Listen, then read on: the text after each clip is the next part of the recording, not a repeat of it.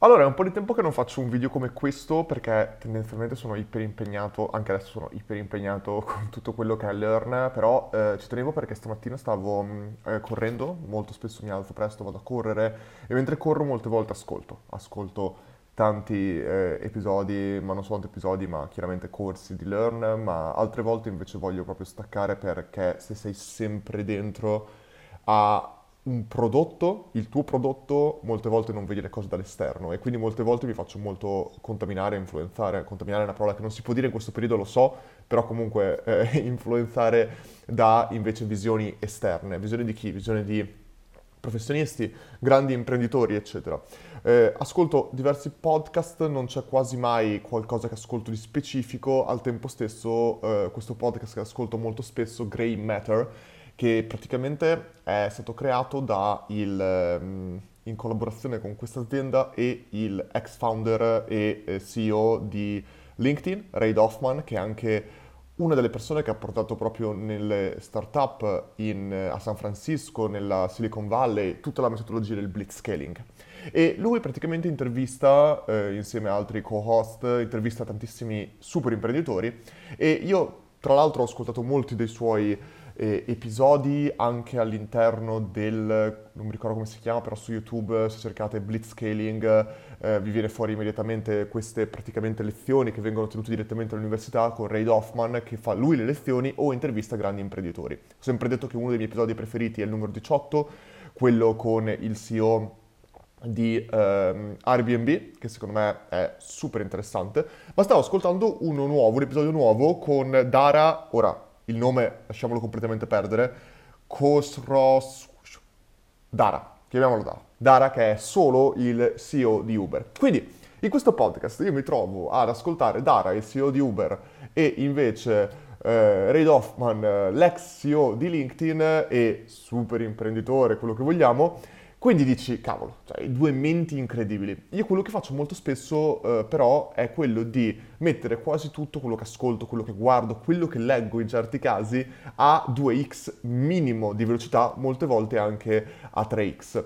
E tra l'altro va via il sole, cambia completamente la luce, ma spero che si veda ancora. Vediamo un attimo, sì, si è un po' inscurito, però pazienza.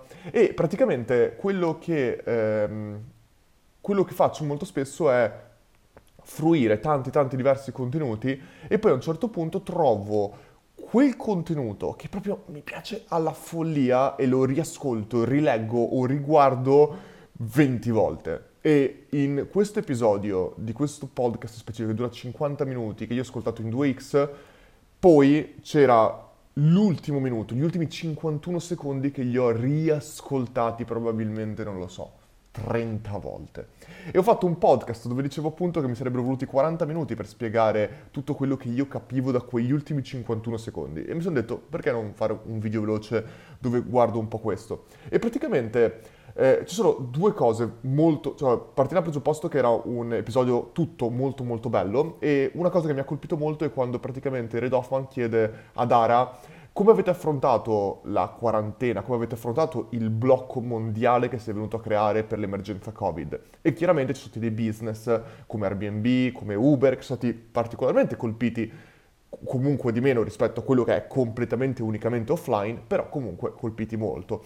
E quello che ha risposto Dara molto interessante è stato proprio il fatto che ha detto quando c'è una crisi di questo tipo e, tu, e noi abbiamo proprio capito come la, la, crisi avrebbe bloccato tutto quello che è il nostro business, una cosa importante era praticamente mettere sul tavolo tutte le attività che stavamo facendo, tutti i business, le linee, le linee di business che stavamo portando avanti e dire in questo scenario quali sono le poche attività che noi possiamo fare per non solo sopravvivere, ma in un certo senso quali sono quelle attività che anche in un momento di blocco così possono farci crescere.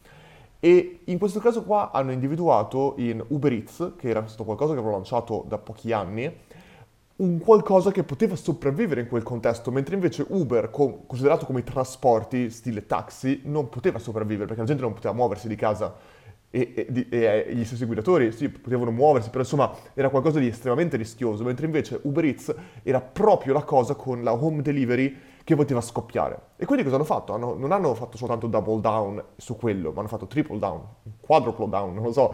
Hanno concentrato tutto il loro fuoco d'azione su quello. E loro hanno detto poi, soprattutto Uber, che uno pensa, sai, è un'azienda che muove miliardi, eh? Sì, muove miliardi, ma vuol dire che perde miliardi. Cioè Uber, prima della quarantena, detto proprio da Dara, perdeva 2 miliardi l'anno. Perché? Perché è il classico modello di blitzscaling dove tu vuoi prendere l'intero mercato e per farlo gli investitori ti danno liquidità perché tu dici che nel momento in cui hai preso il mercato, la posizione da monopolista, eh, non può essere monopolista, tra l'altro l'avrebbero chiuso prima, però quella posizione ha un vantaggio enorme. Eh, il libro che sto leggendo adesso, la Freemium Economy, non è Freemium Economy, è um, Free, non mi ricordo chi l'ha scritto, però molto bello, proprio fanno un esempio molto bello di questo e dicono se in un mercato offline, principalmente offline, eh, ci, diciamo che i primi tre, eh, le, le top tre aziende nel mercato dominano il mercato e dicono in quel contesto il, la prima azienda magari detiene il 70% della forza, la seconda il 30%, la seconda il 25% e l'ultima il 5%. Ecco, loro dicono in questo contesto offline è così, quindi posizione, monop- posizione di mercato, da leader del mercato hai circa il 70% di forza. Nel digitale, soprattutto con queste logiche di economia di, di scala, eccetera, è completamente diverso. Dicono la prima detiene il 98% della forza, la seconda forse l'1% o il 2%, il resto basta. Cioè tutto è quello un vero monopolio, cioè il digitale basato sull'economia di scala, eccetera, detiene una forza molto più alta ed è così che Amazon è in grado di andare in rosso di miliardi, di perdere miliardi ogni anno, perché loro sanno che se prendono la posizione da monopolista, non da monopolista ancora, ma da leader del mercato assoluta, tu hai il 98% del mercato potenzialmente. Quindi queste logiche sono super interessanti. Ma ora, tornando un secondo al discorso, lo dicevano, noi perdevamo già 2 miliardi, se poi si chiude tutto, cosa fai? Perdi miliardi su miliardi. E quindi loro semplicemente hanno dovuto fare dei tagli molto specifici, ma per capire dove tagliare dovevano capire dove concentrarsi. E sono concentrati sulla home delivery. Tutto questo per arrivare a che cosa? A quegli ultimi 51 secondi che io ho postato su LinkedIn e dappertutto perché sono secondo me pazzeschi. In quei 51 secondi che vi faccio ascoltare ora, farò un taglio qua. What does the new Uber look like? The way I think about the new Uber is we want to be the one hour company. If Amazon owns next day, we want to own next hour. Any place you want to go, anything you want to get within the next hour, Uber is going to be there for you. And by the way, whether it's a car or a bus or the subway or a bike or a scooter, we're going to have an open marketplace.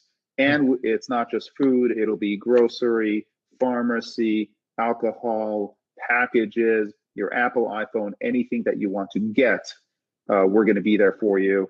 It'll all be underlined by a membership program. So if like Prime is the best next day membership program, Pass is going to be the next hour program. Anywhere you want to go, anything you want to get, we're going to be there for you. Ok, li abbiamo ascoltati. Quello che ehm, dice praticamente Dara è che mentre qual è il futuro, chiede Reidofan, qual è il futuro post quarantena, post pandemia, eccetera, per Uber? E e qua dico una cosa molto interessante perché dice praticamente che ormai Uber è cambiata.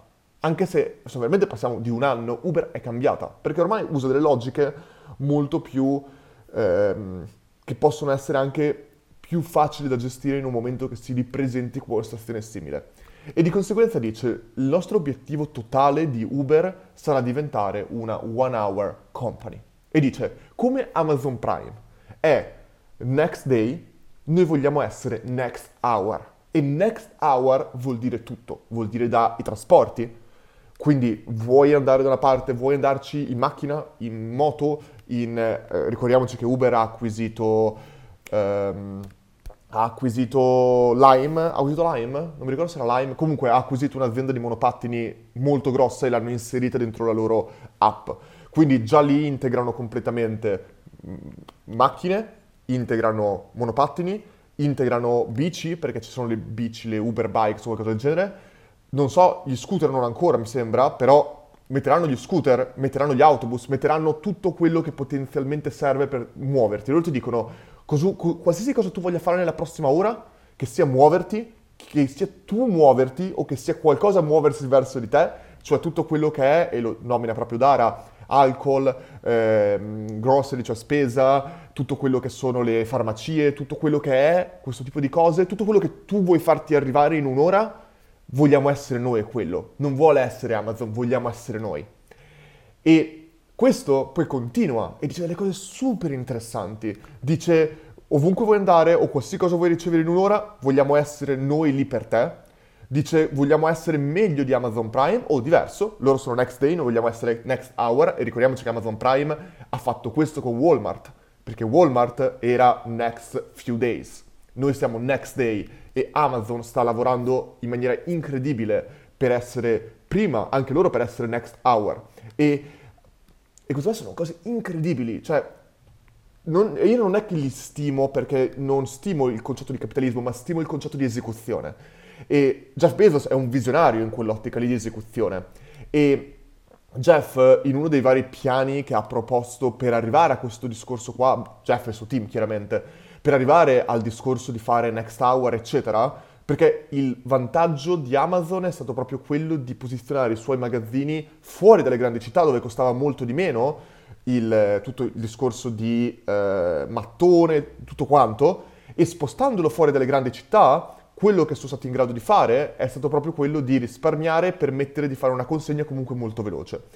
Per renderla ancora più veloce, quello che hanno proposto in un piano folle, non so neanche se marketing o altro, è quello di creare praticamente dei, non so come si chiamano neanche, però quelle, dei, delle specie di aerei che rimangono, non sono degli aerei, sono specie di magazzini che fluttuano con non so cosa, che praticamente fluttuano attorno alle grandi città e quindi essere in grado di fare delle consegne direttamente da questo tipo di magazzini. Cioè stiamo parlando di queste cose, stanno parlando di direttamente prendere la home delivery di cibo, anche Amazon attraverso le cose, attraverso le dark kitchen, cioè acquistiamo direttamente grossi parcheggi, ci mettiamo dentro delle cucine che non hanno posti a sedere soltanto per produrre il cibo e consegnarlo il più velocemente possibile. Questo, cosa, questo non mi impensierisce i ristoranti di alto livello o tutto quello che ha un'experience. Ma tutto quello che non ha un'experience è... Bisogna cominciare a pensare a questo. Perché? Perché tutto quello che è la pizzeria che ti fa consegna a casa, tutto quello che è il, mm, il cinese che ti portano a casa, il kebab che ti portano a casa, tutto quello che non ha un'esperienza e che a te non interessa, vuoi soltanto che sia un cibo buono e che sia consegnato nel minor tempo possibile. E loro possono fare tutto questo possono crearsi una membership che si basa sul più tu compri con noi, più ti facciamo risparmiare, che è già quello che stanno facendo con groceries, cioè eh, spese e tutto il resto. E questo arriva al prossimo punto, quello che dice è sarà una membership. Dara dice questo modello Next Hour sarà una membership. E questo loro dicono mentre Amazon Prime è per Next Day, Pass è per palestra qualcosa, Next non so cosa, noi per, saremo per next hour. E quando metti tutto in un concetto di membership, cambia tutto. E da qua buttiamo dentro un altro tema. Io ragazzi veramente potrei parlare di questi temi, sono iper affascinanti. Prendiamo secondo la mega guerra Netflix Disney Plus. Netflix Disney Plus è nettamente, nettamente il più grande competitor che Netflix avrà, ha mai affrontato. Oltre a veramente tantissimi studi che stanno facendo modello pricing sul tutto il discorso di quali sono le feature, eccetera, o elementi che possono creare un valore differenziante per Disney Plus rispetto a Netflix, ehm, molto interessanti. Molti degli utenti hanno appunto qualificato, scusatemi, tolgo Slack perché... Ok. Molti utenti hanno qualificato tutti i, i, i, i film di Netflix, quelli proprio, eh, non di Netflix, di, di, Disney Plus, quelli proprio che sono stati prodotti direttamente dalla Disney, famosissimi, che guardavamo da quando eravamo piccoli, eccetera, come un fattore differenziante enormemente potente nel scegliere tra Disney Plus e Netflix. Netflix invece si basa tutto sulla quantità e riesce e ha scalato questo con un'esecuzione pazzesca e cerca sempre il next mentre invece Disney Plus in questo momento cerca di guardare sulla qualità e di produrre il nuovo grande successo basato però su tutto quello che sapevano anche prima. Questo però non è il vero problema. non è assolutamente il vero problema, è una battaglia che per la prima volta, secondo me, non si vince sui contenuti, ma si vince su altro, perché i contenuti anche Disney Plus li può produrre nello stesso modo di Netflix, hanno il budget per produrli quanto Netflix. Il vero carattere differenziante, secondo me, sarà il concetto di revenue stream. Cioè, Netflix, tu, non so i piani quanto siano, fanno un bellissimo processo di localizzazione, quindi fanno, creano anche delle cose che costano 1,50 euro in determinati mercati come India, eccetera, solo mobile, eccetera. lasciamo perdere questo. Netflix generalmente lo paghi da 7 euro per un one screen a 15 per full screen, quello che è. 9,15. Ora, il problema non è tanto questo, il problema è tutto quello che potrebbero prendere che non stanno prendendo. Cioè, un utente, sia, ed è la ragione per cui Netflix non è cresciuto così tanto nel momento in cui è scoppiata la pandemia, perché gli utenti passavano più tempo sulla piattaforma, ma non potevano pagare di più. Amazon invece è scoppiato ancora di più semplicemente perché un utente che già usava Amazon comprava ancora di più e pagava ogni volta. Invece Netflix tu potevi guardare mille serie, avere molto più tempo da dedicare a Netflix, ma pagare sempre quel massimo di 15 euro, 15 dollari, quello che è. Amazon, eh, Amazon, Disney Plus funziona in una logica diversa. Perché questo? Perché hanno tutto quello che è l'ecosistema, e questa volta si può usare la parola ecosistema, Disney Plus. Qual è l'ecosistema Disney Plus? Gadget, tutto il merchandising, tutti i parchi giochi offline. I parchi giochi offline, nel momento in cui fanno un bundle Disney Plus parchi giochi, fanno il disastro totale. In più, anche nella membership Disney Plus aggiungono gli add-ons. Gli add-ons che cosa sono? Gli add-ons è diverso da fare upgrade, eccetera, perché l'upgrade è passo da un piano a un altro. L'add-ons è tengo fisso il mio piano, ma ci aggiungo extra. Quali sono gli extra? L'hanno fatto con, non mi ricordo neanche Mulan, l'hanno fatto con Mulan dove ti dicevano Mulan per tutto il mondo esce il 24 novembre, non mi ricordo le date, ma 24 novembre. Lo vuoi vedere in anteprima? Prima che tutti quanti lo possano vedere con l'abbonamento classico Disney Plus, ci paghi un extra. Quell'extra si chiama add-on. Gli add-on sono singolarmente i sistemi di upgrade, i sistemi di extra payment, come potrebbe essere un upgrade da un piano base a un piano alto. Gli add-ons sono singolarmente quelli che creano più loyalty, più fedeltà tra gli utenti esistenti. Netflix non ha niente di tutto questo. Netflix non ha abbonamento annuale, ha solo abbonamento mensile, non ha add-ons, non ha gadgeting, non ha nuove revenue stream. E questo è estremamente pericoloso. Io lo percepisco pericoloso per due ragioni. Numero uno, Disney Plus può unire tutto quanto molto meglio di Netflix. Perché? Perché Disney Plus sta creando una full experience. Un po' come Airbnb, eh, Airbnb un po' come... Ehm, come si chiama? Uh, Ryanair, un po' come Ryanair che vuole coprire tutta l'esperienza di viaggio e ci aggiunge il taxi che ti porta all'aeroporto, i servizi dentro l'aeroporto, la macchina che noleggi quando arrivi, l'hotel, le experience, tutto questo è qualcosa che Netflix non sta facendo e che Disney Plus può fare. E Disney Plus può fare una cosa pazzesca. Pensiamo a questo. Velasca, che abbiamo, ne hanno parlato anche nel webinar dentro Learner recentemente, una, usano l'online in maniera molto intelligente, perché come lo usano? Mentre un sacco di business partono da aprire store offline e poi aprono l'e-commerce online, Velasca è in grado di usare l'online per testare tutti i diversi eh, mercati nel mondo dove aprire, tutte le città del mondo dove aprire un nuovo store.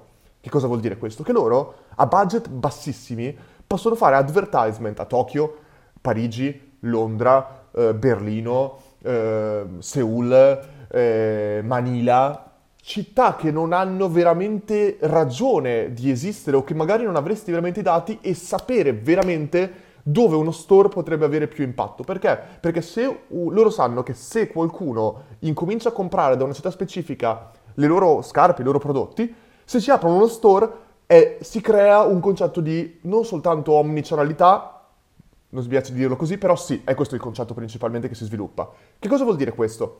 Vuol dire che dopo loro l'offline è un amplificatore dell'online e non viceversa, quando quasi sempre l'online è un amplificatore dell'offline. È super interessante perché dopo loro possono fare che cosa? Un, un, utente passa davanti allo store, conosce Velasca vedendo il negozio offline, vado sul sito e capisco quali modelli ci sono, ma torno nello store, lo provo offline e lo compro online e me lo faccio capitare a casa. Questo potrebbe essere una dinamica È chiaro che si creano poi multiple user journey ed è molto difficile, particolare e interessante da gestire, però è questa la logica che usano. Come si applica tutto questo a Disney Plus? Vedete ragazzi, dovrei fare questi video qua divisi perché lo so che magari qualcuno non avrà il tempo di guardarselo tutto, ma lo butto perché secondo me è super interessante questa cosa. Come fa Disney Plus a usare la stessa logica? Eh, Disney Plus usare la stessa logica per ehm, tutto quello che lancia offline, tutte le attrazioni dei parchi giochi, eh, può testare completamente nuove serie, nuovi personaggi, può fare quello che fa Netflix a livello di testing, però poi applicarlo a tutto quello che è offline, che quello che è offline per loro ha un valore monetario molto più alto. Cioè Disney Plus può essere il parco giochi di testing di Disney che permette di amplificare tutto il concetto di revenue stream offline, ma non solo offline, anche direttamente di gadgeting, merchandising, eccetera. Ed è un valore enormemente più alto, cioè io mi aspetto che un utente Disney abbia un valore, un average order value, non, un eh, lifetime value estremamente più alto rispetto invece a quello di Netflix. Perché Netflix poi viene visto molto da più utenti che non è proprio famiglia e tu invece puoi addirittura accompagnare l'intero percorso di tutta la famiglia e anche di un bambino o bambina che cresce. È completamente diverso, è un altro mondo totale. Ed è questa la cosa che secondo me Netflix dovrebbe avere più paura. Di conseguenza, tutto questo discorso qua di avere veramente milioni di utenti che poi però non stai monetizzando, non stai dando la possibilità a chi è iperfidelizzato di diventarlo ancora di più comprando un piano extra, abbonamento annuale, gadget di Netflix, eccetera, eccetera, è estremamente rischioso. Perché la loro filosofia, fantastica secondo me, del solo mensile, perché ci permette di capire più velocemente i cambiamenti del mercato, come i nostri utenti interagiscono, eccetera, è super interessante, super utile, ma ti apre tutto questo rischio, perché non è solo un discorso di quanto ti paga l'utente, il vero problema è il momento in cui l'utente ti paga, perché un utente può diventare un super user di Netflix, super user viene inteso teoricamente l'utente che è super fidelizzato di Netflix, può essere un super user, diciamo che un utente sta iscritto a Netflix per 5 anni, lo dico completamente a caso. In quei 5 anni un super user non lo è dal momento zero e non lo è al momento finale ci sono delle fluttuazioni. In base a che cosa? In base agli episodi, in base al, a come l'azienda comunica, in base a tante cose diverse. Potrebbe essere che un utente diventa un super user uh, dopo un anno, un altro utente che entra ed è già un super user super fidelizzato, un altro che lo diventa dopo tre anni.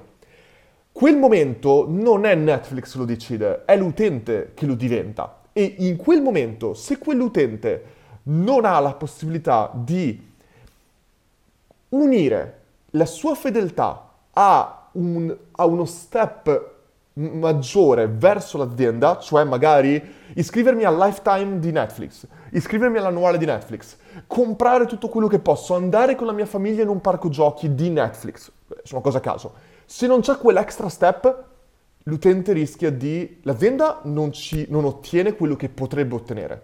E l'utente, e ragazzi, questo è il problema anche di Learn, eh? poi, poi ne parliamo e l'utente eh, perde in un certo senso quella fedeltà nel lungo periodo, perché passa, invece tu lo potresti portare a un next level e a un next level ancora, e Disney Plus può fare questo. Netflix in questo momento non può fare quello.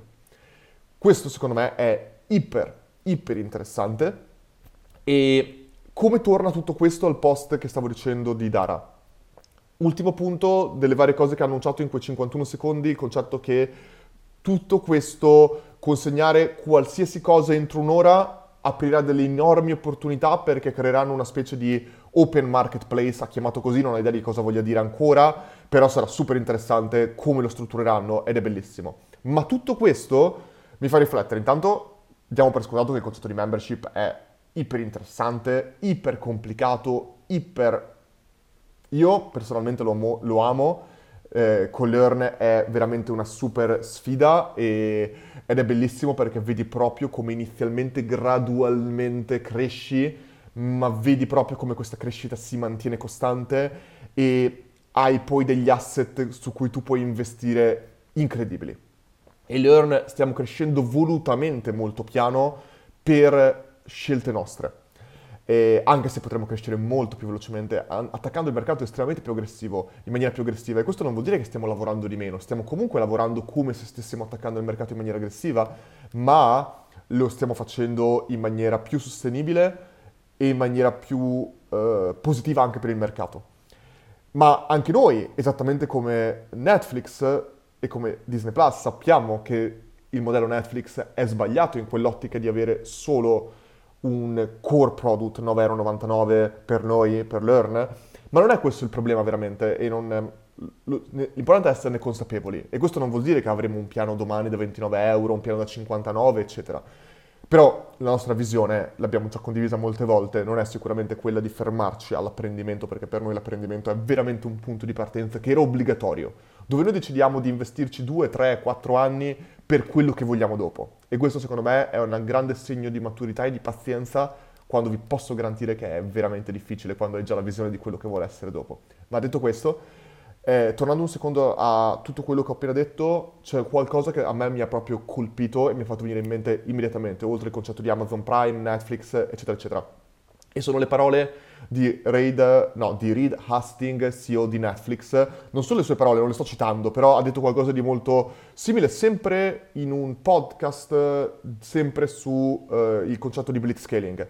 E ha detto, a un certo punto, ho trovato un post su questo, a un certo punto quando ehm, quando ci, Rocket Internet ha attaccato il mercato di, ehm, di Airbnb, perché Airbnb? Ora no. Un secondo, migliore del 98%. No, no, no, scusatemi, ecco. Ray Dusting, CEO di Netflix, ha detto quando Blockbuster ha cercato di prendere il mercato di Netflix, loro hanno fatto una cosa molto semplice, hanno incominciato a cercare di fare differenti cose oltre al loro core, che il loro core era creare grandi contenuti di grande qualità.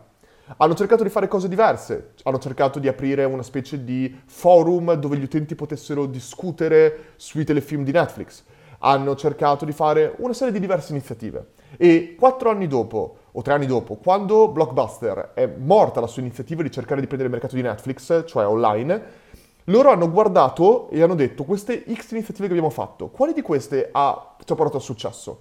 E hanno capito che non, nessuna di quelle le ha portato a successo. Le, l'unica cosa che gli ha portato a successo è stata quella di fare veramente bene il loro core. E Reed in questo caso dice, migliorare dal 98% al 98.5% sul tuo core, cioè migliorare la migliore esperienza, i migliori film, ma sul tuo core, su quell'unica cosa che sai fare molto bene, ha più effetto sulla crescita rispetto ad aprire una nuova linea di business, a lanciare un nuovo prodotto, a fare nuove cose. Fai il tuo core e fallo veramente bene. Dal 98 al 98.5% è meglio rispetto a lanciare una nuova linea di business e portarla dal 70 all'80%. Quel 0.5% nel tuo core vale 100 volte un nuovo prodotto, una nuova linea di business, una nuova cosa.